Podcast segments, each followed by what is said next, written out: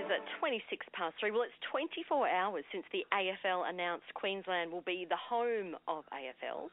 The remainder of the Victorian AFL teams are coming to our state for up to 10 weeks due to the COVID 19 outbreak in Victoria. So, who might be coming to the Gold Coast next week alongside the Gold Coast Suns, who will return after their stint in Wollongong? Mark Evans is the CEO of the Suns. G'day, Mark.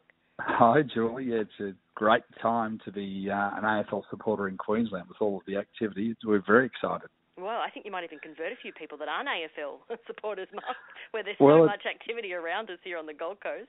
Yeah, it's been terrific. It's been an amazing response. Um, one, of course, the Gold Coast does hospitality like no one else in the country, so we've rolled out the red carpet. But the the activity on social media and uh, TV ratings are up uh, up by 50% for Suns matches. In New South Wales and Queensland, up 30 to 40% across uh, the entire week. So just some tremendous results there. The big question is who might be based on the Gold Coast? Which teams might be here? At the moment, there's quite a few teams. Uh, there's only St Kilda who are based on the Sunshine Coast. Uh, certainly Richmond, Essendon, Western Bulldogs, North Melbourne, and others are, are based on the coast at the moment.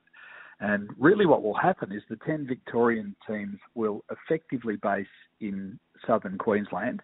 And even when they head to other states to play matches, they might be away for a week to two weeks, but then come back to their, their home base. Um, the AFL is working to bring family members of some of the players and staff up. They'll stay in Queensland, and after they've done their 14 day quarantine period, they'll get to see the benefits and the lifestyle of that we get up here. So very good publicity for us. How will the Gold Coast benefit from having extra teams here? I mean, you mentioned the publicity. What else might be the benefit? Well, certainly the the facilities that are hosting and the accommodation places and all of the activities that are being put on for those people and, and the teams benefit quite directly, whether that's gymnasiums or laundries or places for scans and um, medical and things like that. Uh, but mostly the the companies that are providing the accommodation will get the, the biggest economic benefit. But what we're seeing at the moment is the social media reach of 800 players and the 18 clubs.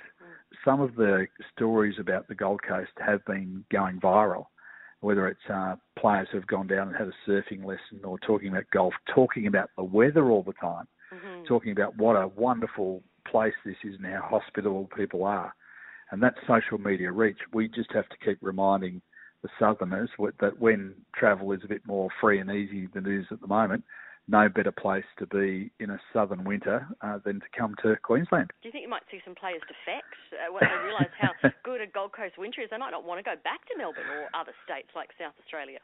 You might be coaching a, a few couple of players. What do you reckon? I've had a couple of cheeky requests from uh, player agents uh, and lots of administrators from around the country as well, saying that uh, don't uh, don't leave me out of their thoughts when uh, when something happens in the future. Okay, got your eye on anyone?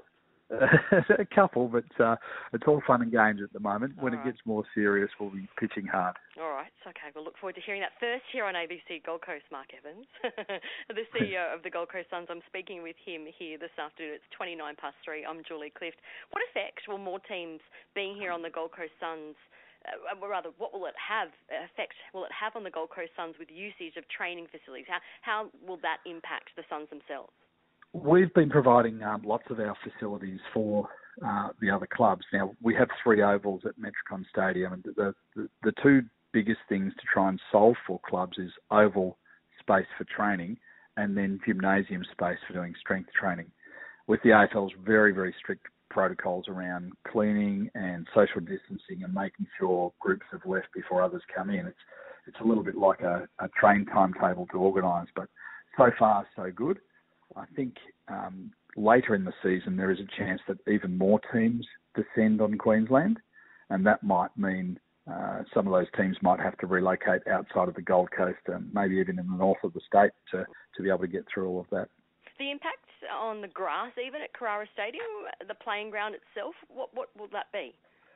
Yeah, we've just done some renovation works there, and at the moment, no one, no club will train on that main ground at Metricon. They'll use the other two grounds for training purposes. But uh, the, we're also our staff have been working around the clock, and they're very comfortable with our climate. That start of August, the grass starts to grow and replace itself pretty well. So if we get through the next three to four weeks okay, then it will be fine. Okay. And the financial boost, will the extra teams give you any sense of a financial boost or any sort of a financial boost given your venue is being used? Not really. Um, at the moment, every venue around the country is putting things on for absolute bare bones to be able to make it work. Uh, so there's no great profit in that. In fact, um, having crowds come to the stadium is uh, to have small, small crowds at the stadium is quite expensive.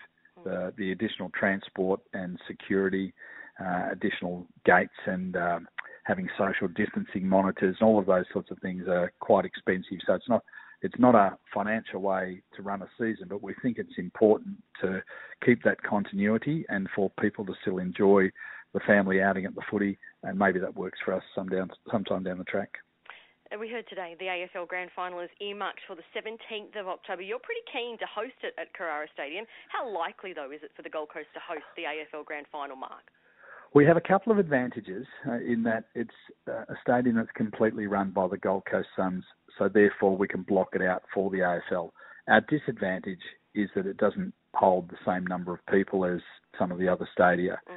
Um, so uh, I think we're in the queue. I don't think we would be the main option, but we wanted to make sure that everybody knew we were a chance. And, and maybe it will have a, a different effect for us. Maybe we might be the beautiful place to host the Brownlow instead.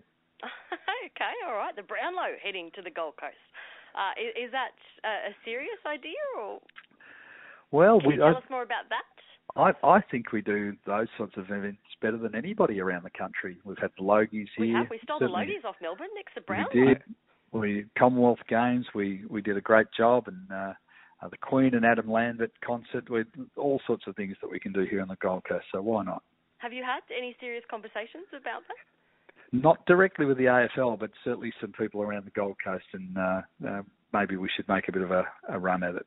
All right. Okay. Well, you heard it here first. Mark Evans making a run uh, to host the Brownlow. Take it away from Melbourne. Uh, nice one. hey, Mark. Thanks so much. Good to speak with you this afternoon. Thanks, Julie.